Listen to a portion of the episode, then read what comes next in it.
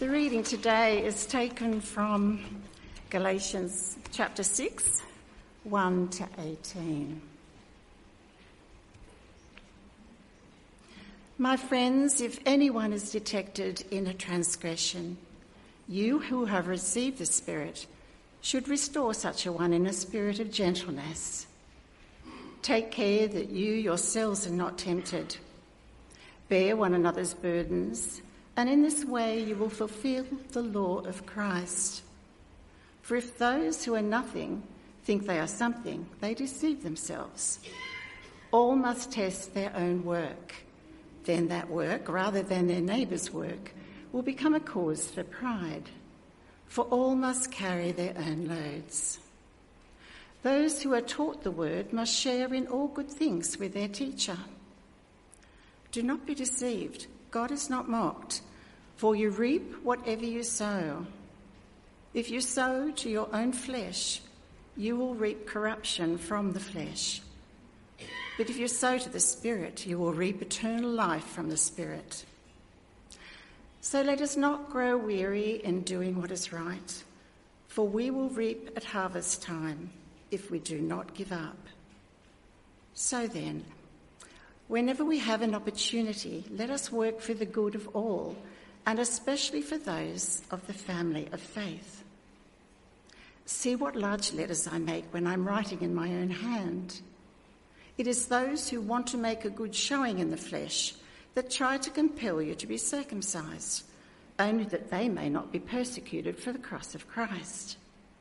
Even the circumcised do not themselves obey the law, but they want you to be circumcised so that they may boast about your flesh.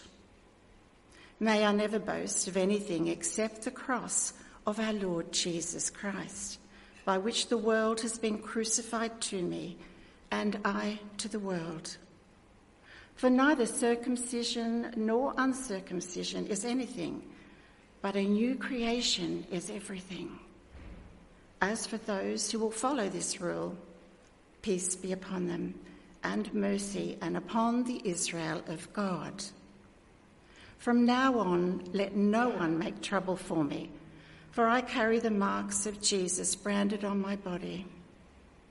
May the grace of our Lord Jesus Christ be with your spirit, brothers and sisters. Amen. Let's focus together now on this last chapter. Can you remember writing a letter? I'm not thinking necessarily by hand, but if you write a letter, um, even electronically, you come toward the end and you suddenly think of all the things that you didn't mention earlier and you put them all together right at the end in a rushed kind of way. And that's exactly what this passage uh, is partly doing. It's a beautiful climax for the book.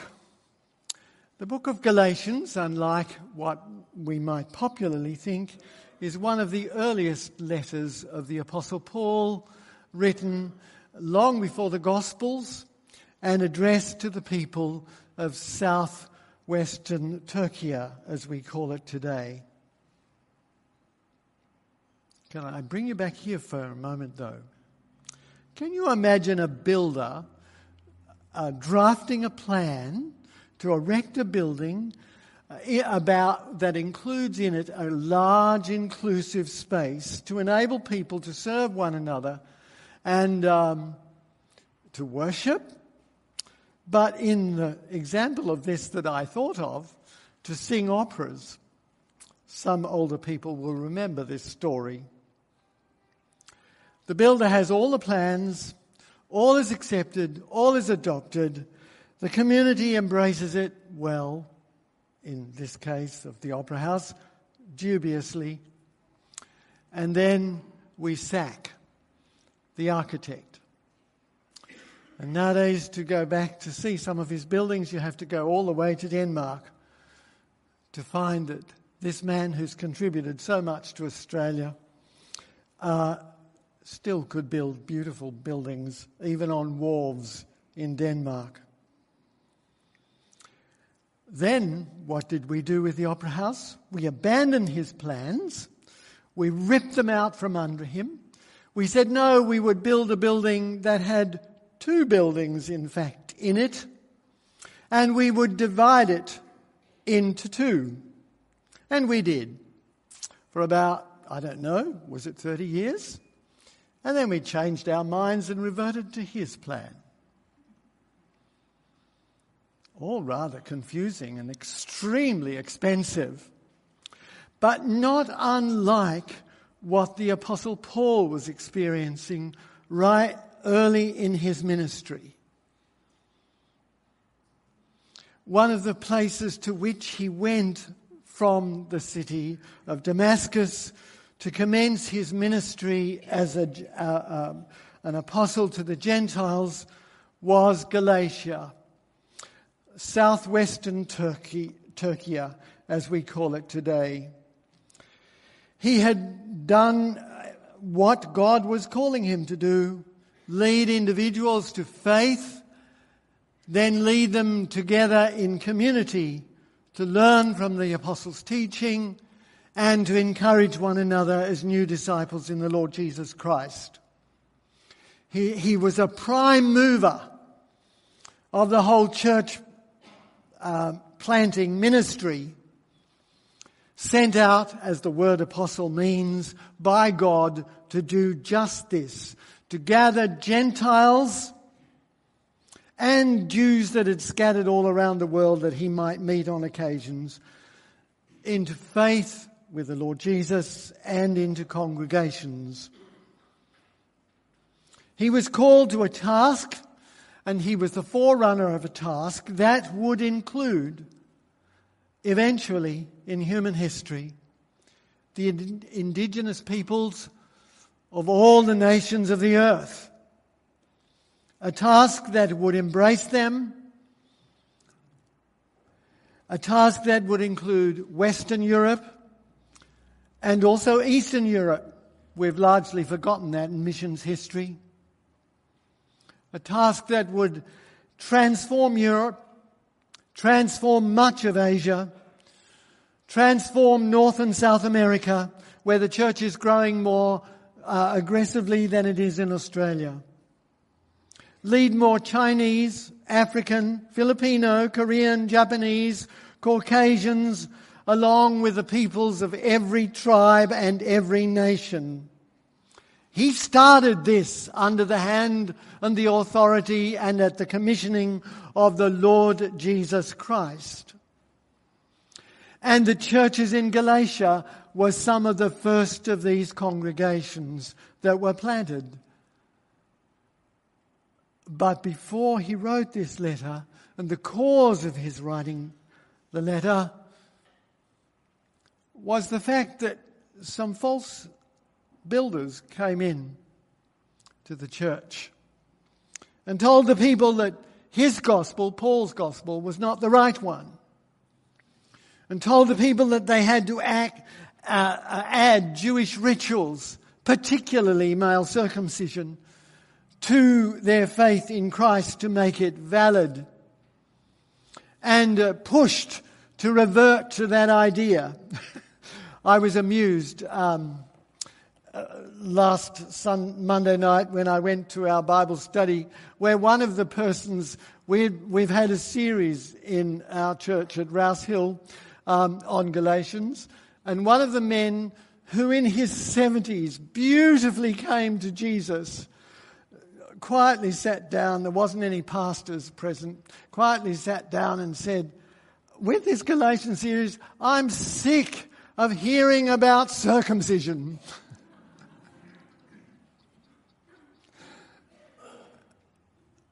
well, the chapter 6 um, that we haven't got to in Bible study, we're following the Bible. We're doing Ron Wilson's trick.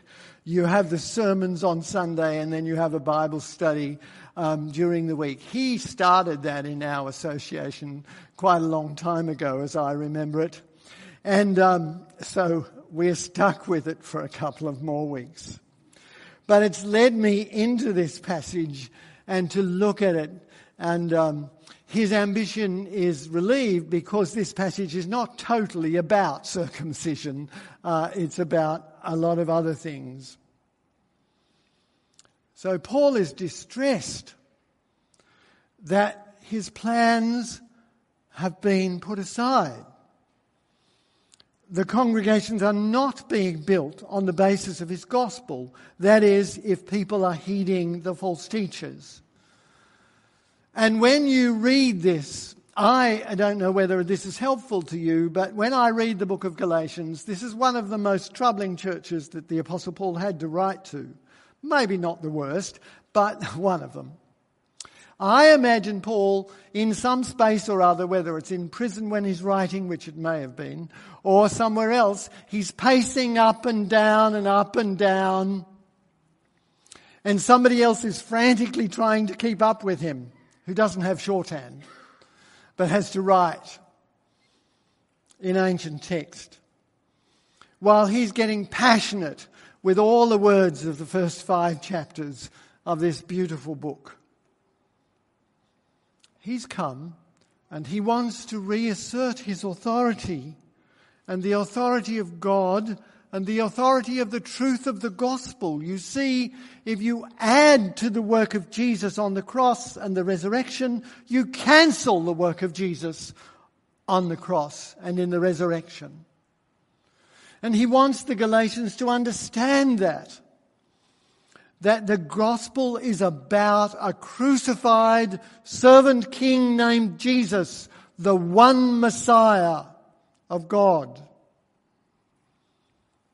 He wants the false teachers in that congregation to um, give up their plans, for he's the real builder under the hand of God.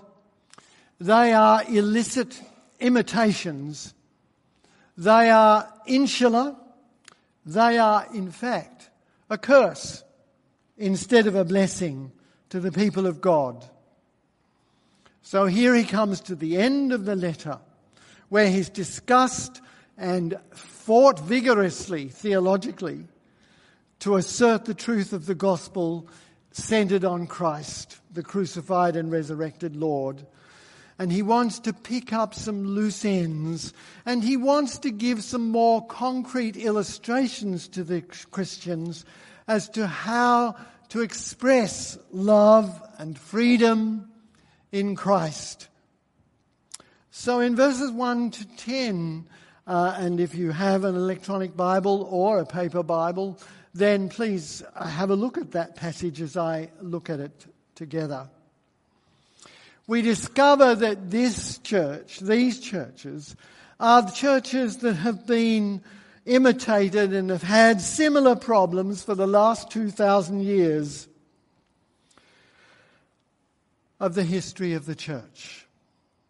And the dilemma here is to express love, and especially love to those who have turned away from acting responsibly under the gospel and the teaching of the gospel, whose lives are broken, so they're like the rest of us, but whose lives might be more broken than some others, and who are making bad decisions, people who are straying, people who need discipline and correction.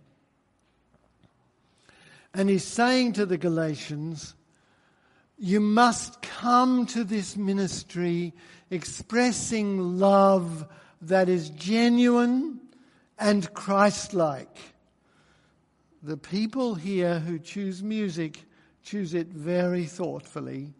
And this thought has been picked up in uh, Liz's reading of the passage of Philippians. It's been picked up in our songs this morning. But we need to hear this stuff when someone is in need of correction, a loving person will not do what Aussies mostly do walk away and let it, well, it's their problem, I'll let them solve it. We won't do that. That's not love. But then we are faced with the problem well, how do we do this? And the passage gives us the answers. My friend is, if anyone is detected in transgression, you are to receive, you who have received the Spirit should restore such a person in a spirit of gentleness. The big temptation when I'm asked to help someone and that help will involve correction is that I will not listen to their story as adequately as I should. I will come with preconceived ideas that I am an expert about this theologically. And I will come from some elevated place to speak of someone down here, nearer to the gutter. That's not what Paul says here. Or I'll come with a feeling of great strength that's presumptuous and forgets this direction.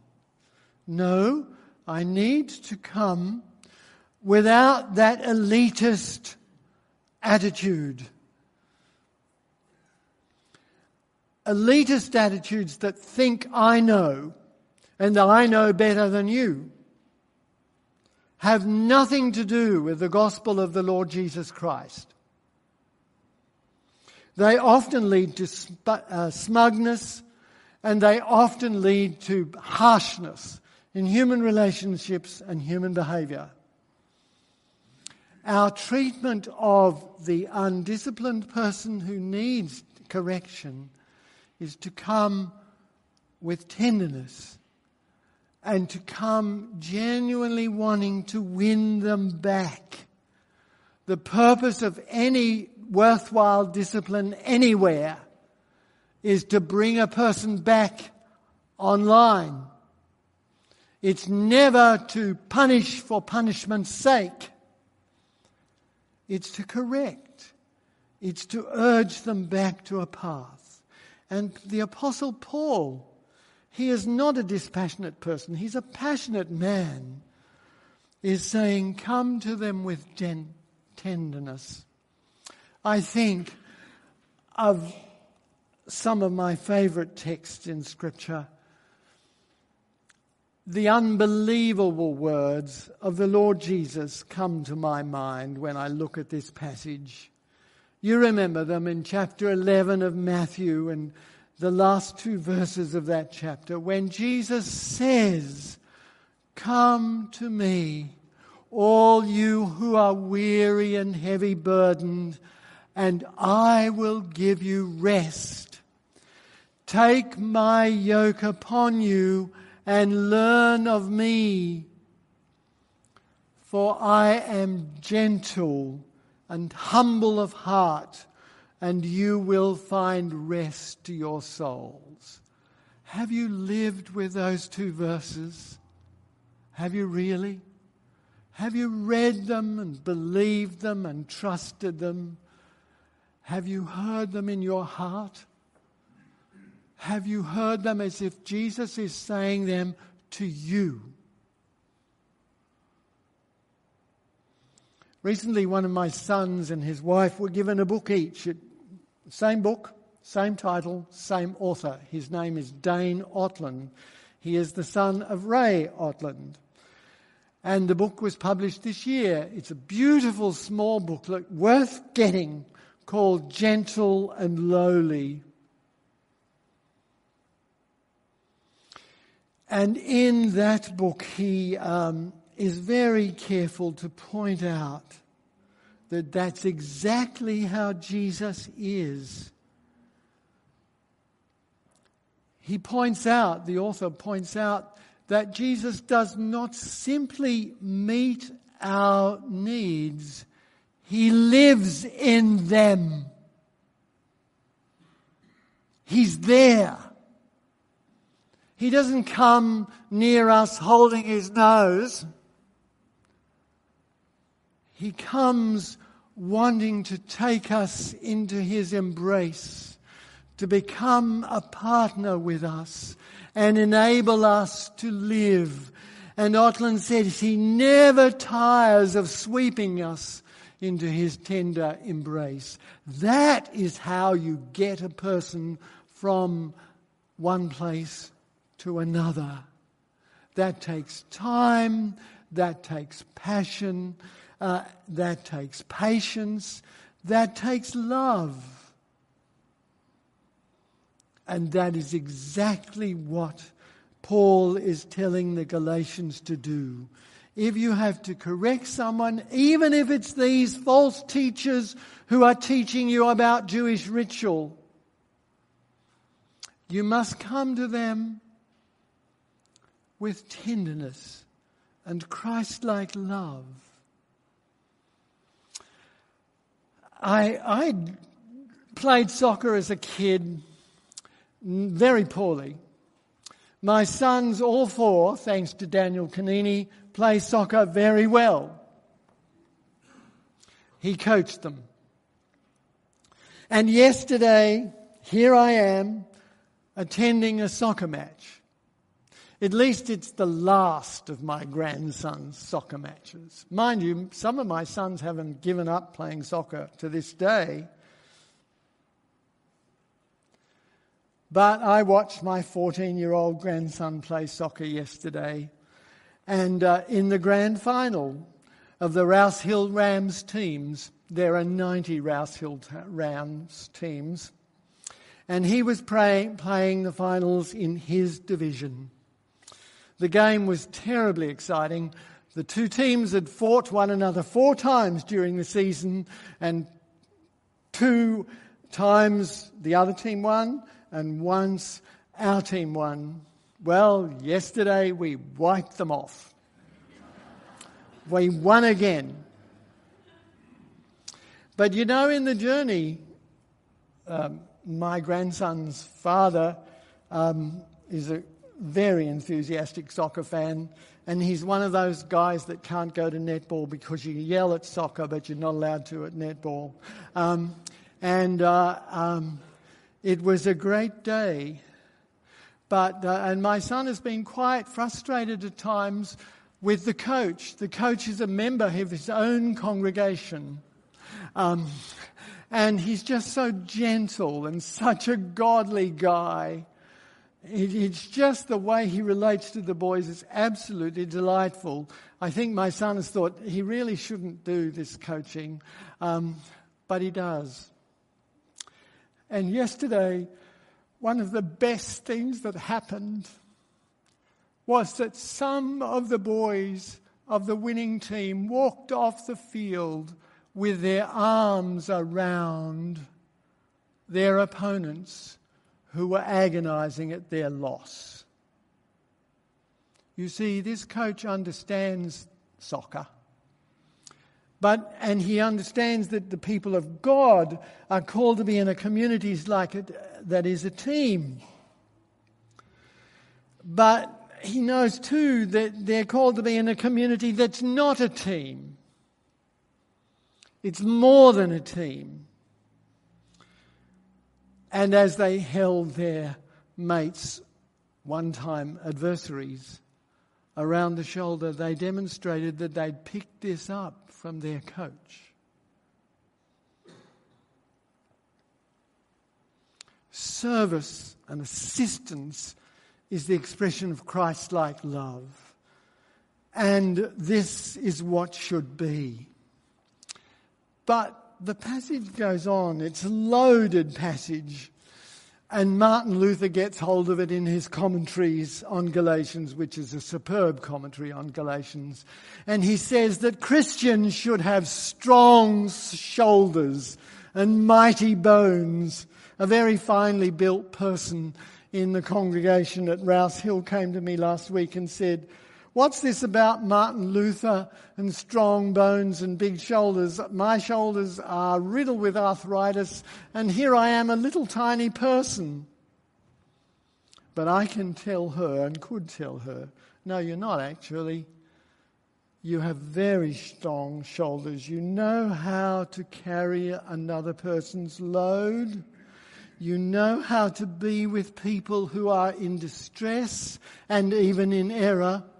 You know what it walks, means to walk through pain and brokenness and healing for other people, and you, are, you know what it means to walk through that. That's what Martin Luther was talking about. I have to be strong enough to involve myself in risky relationships with other Christians and patient enough and loving enough to be there for them and to enable them to do their stuff as they follow the Lord Jesus. But there's something very importantly subtle about this directive as Paul gives it to us. He talks about carrying loads, and then suddenly he turns around and says, But each person should carry their own pack. Any young parent who started off training their children to walk healthily and go through and explore Australian bush uh, comes to the point where they have to say to their children, if they've got any sense, no, you have to carry your own pack. Here it is. One of the temptations of helping other people is that I can become paternalistic or just as bad, maternalistic and patronizing. So I help them so much that they end up helpless, dependent, immature for an enduring time. When the purpose of this is to help them find health and autonomy under the Lord Jesus Christ. Sacrificial service, care, and love. Servant leadership will always finally demonstrate itself when it's Christian in empowering other people to be who they are and to serve Jesus with their gifts and their abilities and to make their own decisions and not be the children of everybody else, even though they're really physically and mathematically adults. So help and guide and give um, in a way that empowers others rather than subtly takes away. You see, the false teachers in the Galatian church were coming in as know it alls and suggesting that they had it wrong and that Paul was a failure and that they should um, just do something else. Mutual support means that I support you, but you support me. And you probably will outgrow me and I will rejoice in that growth and maturing.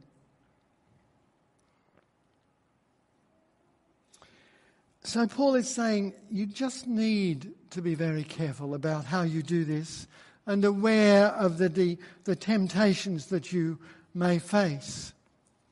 And then a little note, an important little note. Those who are taught need to care for those who teach.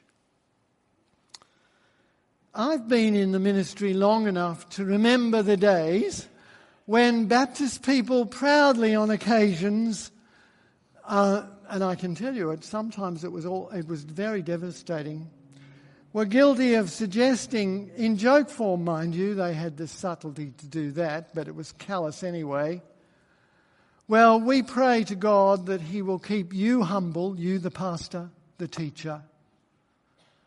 We'll make sure we keep them poor.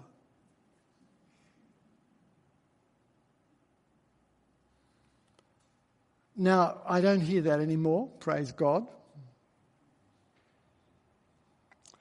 But we are more affluent now. And we're more acquisitive now. We're out to get more. That means we're meaner with other people. Paul's saying, no, no, no, no. You look after the one who teaches you. You care for them. And you do it monetarily. And you do it emotionally. There was a common story too that if you didn't preach to please the congregation, they would refrain from making an offering. equally monstrous behaviour and quite contradictory to this passage of Scripture. Again, it has an elitism. I know my theology better than you do. You're wrong, so I won't pay you. That's a very down to earth, concrete thing. I have every confidence that when you get a new senior pastor, you will pay him or her properly because you will read this directive and obey it. But please don't forget it.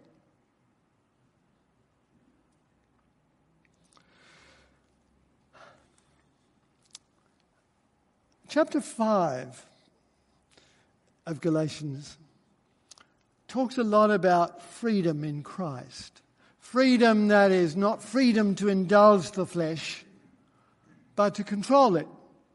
Freedom that means I do not exploit or abuse family members, neighbours, or even my opponents, but serve them instead. And Galatians 5, as you well know, talks about the fruit of the Spirit and tells us that we need to cultivate them. I cannot do that without I cooperate with the Spirit of God. They are God, the Holy Spirit's fruit, not mine. And the first of them is agape love, love that gives, love that sacrifices, love that serves, love that makes the kindness something deeper and more profound. I cannot know joy either unless it's inspired and energized by the Spirit of God and as, unless it's fired by God's purpose for the world and for our lives. And then I cannot do this, this peacemaking thing that's talked about here unless my peace is inspired by the work of the Spirit of God and the work of the Lord Jesus that gives to me a peace relationship with God, first of all, and then enables me to live peaceably with other men and women and boys and girls. And I can't be generous, not really, in my behavior or my attitudes, unless that's inspired by the Spirit of God. It has to be in a contemporary, harsh, atheistic world that's not very interested in other people. Notice all the fruit of the Spirit are relational gifts. They're all to do with how I relate to other people. They're all to do with behavior. They're not some mysterious internal thing that's going on privately. They're all out there in the midst of relationships. And then I am to be gentle, to embrace the, win- the wisdom of tenderness. And of course, the one that none of us want on the list the gift of self control or restraint rather than extravagance and impulsiveness belongs to the fruit of the Spirit. And I can't do that. This all comes about because I'm thinking of what Paul says here in the text about the rules of harvest. I'm a farmer's son and an addicted gardener. So the rules of harvest are very important ones in my the fun parts of my life. But for a farmer, my brother, and any other farmer, The rules of harvest are critically important. I need to be patient, to wait for the harvest to come. I need to sow the right grain, put on the right kind of organic fertilizers. There's an irony in this country about fertilizers. Who pays agricultural graduates of university for their training and the faculties in universities across this country? Chemical companies.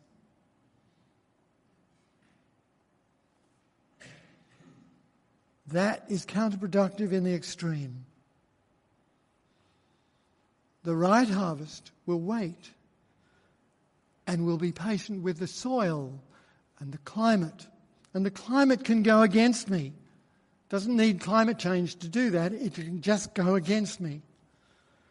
The crops are looking beautiful. The pictures are appearing on your Facebook page of canola, yellow in the fields, anticipating a harvest. But if it stops raining, it won't happen. And the farmer can't do anything about that. Great crops this year, great numbers of sheep across this country. I'm sorry about these agricultural things, sort of. I'm sorry, sort of sorry. So what happens? The prices have dropped all around the world. But the patient farmer will still stay with it. They'll explore new ways of doing things. They'll explore diver- uh, crop diversity. They'll do a whole lot of stuff. And Paul takes that illustration and applies it to you and me and says you have to persevere in applying the rules of harvest, and that means you keep sowing to the Holy Spirit. The Holy Spirit is the author of these words ultimately. Therefore, I keep sowing according to Scripture. I keep listening and learning from Scripture. I keep heeding the Spirit of God. Nothing of the Spirit of God will contradict Scripture. That's genuinely of the Spirit of God. So I need to do that. And I need not to sow to the flesh because that only leads to disaster and only leads to foolishness. So look out for one another. Exercise the gifts of the Holy Spirit.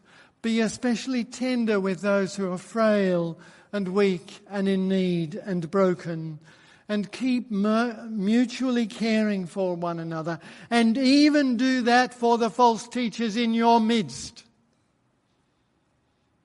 with the hope of winning them back to the gospel of Christ.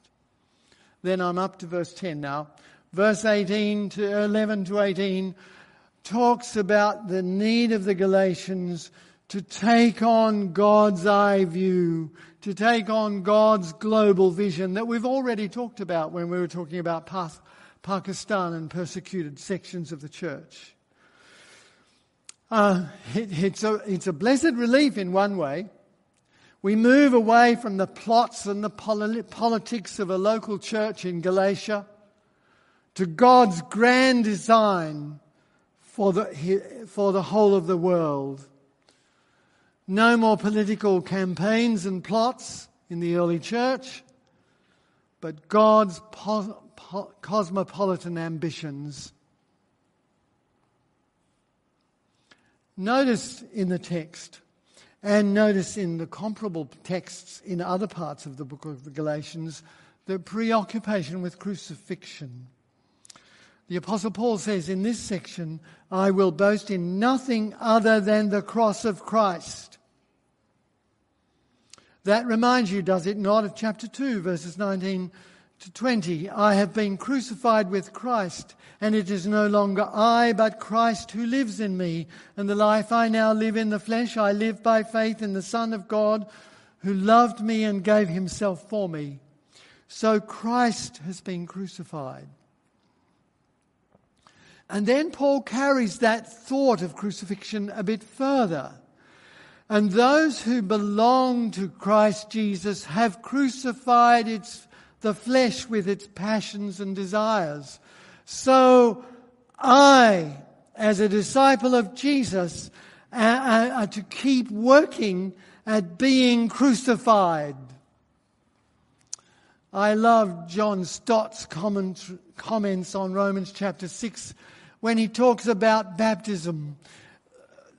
The service, the ritual that happens there in that pool, when people go down having confessed Jesus is Christ, they are attending an early funeral service. I'm now dead to my old life and I rise up out of the water. That's a picture of a new life that I had received in Christ at the time of my conversion. And I'm having this funeral today to tell you all that I'm a follower of Jesus. And I'm crucified with Christ, and I need to remember that always, as Romans 6 tells us. But then Paul adds another component to this thought of crucify. He says, Not only is Jesus crucified, not only am I crucified as one of his disciples, he says, The world, look at the text, the world is, relate, is crucified to me. What on earth is he talking about? the Jewish false teachers advocated that Christians should be circumcised. Here we are again. They should revert to Judaism and apply this Judaistic ritual. And the pressure in a local congregation, hearing that from teachers constantly and forgetting the apostolic teaching, I can decide to do that just to make them happy. No, no, no, no. what did Paul say here? Uh, the world is crucified. Why would I mark my body to please a world that I'm crucified to and it is crucified to me? I don't have to impress these people. No matter how they manipulate and uh, dictate, I just am to live as a faithful servant of Jesus and trust in the crucified and resurrected Lord Jesus. I am to remember that the pivotal thing in human history is this point of the crucifixion of Jesus. He was crucified, he rose from the dead, and at that point,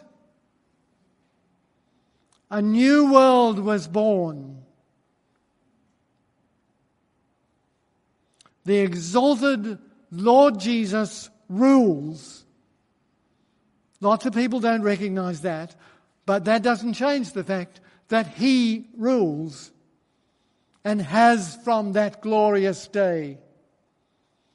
When He was enthroned on a cross. And that day very close to the time when he gave the most precious gift of the Holy Spirit to individual Christians, people who turned to him, and to congregations of people who followed him. The Spirit which enable us to recognize who he was, the Son of God, the Lord, the servant King, the exalted Lord Jesus in heaven and the one who will return at the end of history and change the world and the cosmos as we know it. There is no room for pleasing the popular trends when the world is crucified to me and I am crucified with Christ. There is no room for elitism in this place where I can think I'm better educated than you or less or whatever. This is a community of young Christians and mature Christians female Christians and male Christians, adult Christians and child Christians, healthy Christians, uh, unhealthy Christians, or well Christians, socially unimpressive people and socially impressive.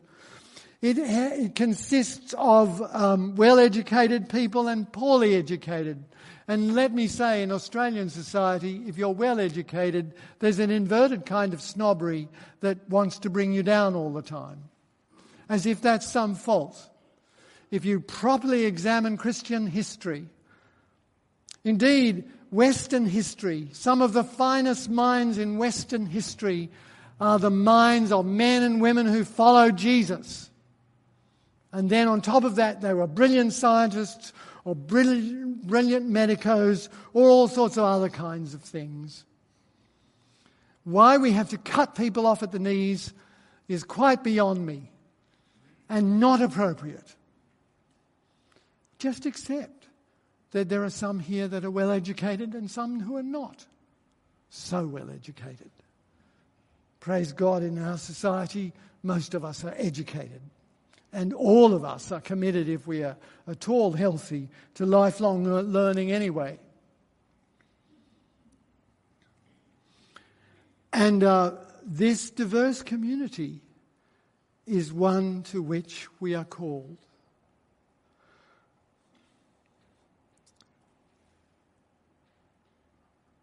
This community includes refined people and unrefined people, scruffs and well dressed people, upfront people and followers.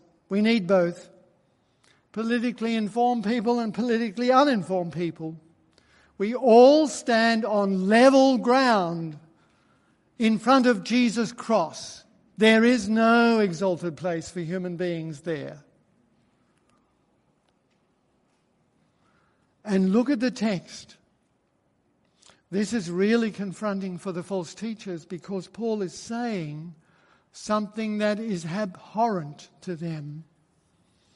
He is saying it is God's global purpose that every man and woman and child who comes to Jesus in faith and trust now is not only a disciple of Jesus, but one of the things that that makes them is a child of Abraham, the Israel of God.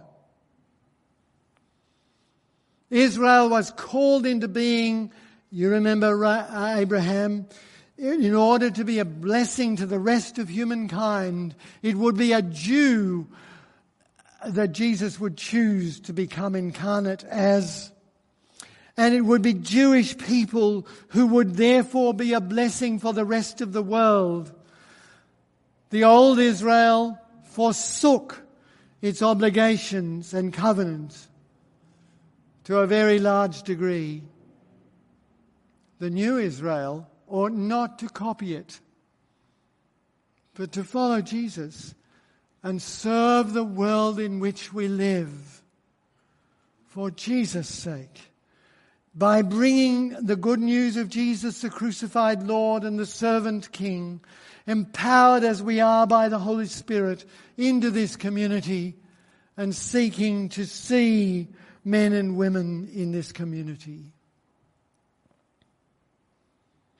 So the, the, the text concludes with the fact that I am part of the Israel of God with all the privileges of that and all the responsibilities of that. And all of this comes about not by human effort, not by pleasing people, but entirely and totally by the grace and mercy of God in our lives. And I am to remember that for the whole of my journey from the time of now when my faith is added to by sight and I am in the presence of the Lord Jesus. And the indicators that I follow the Lord Jesus are the joyous presence of the Holy Spirit and the fact that I serve other men and women in Jesus' name with patience and an energizing hope as we look forward together to the fulfillment of God's purpose for humankind. When you pray for the church, and you pray for the church that's discriminated against, don't forget, please, this beautiful nation of Turkey, as we used to call it, or Turkey. And don't forget the difficulties of the evangelical church in that country and pray for them. They need your prayer as we need theirs.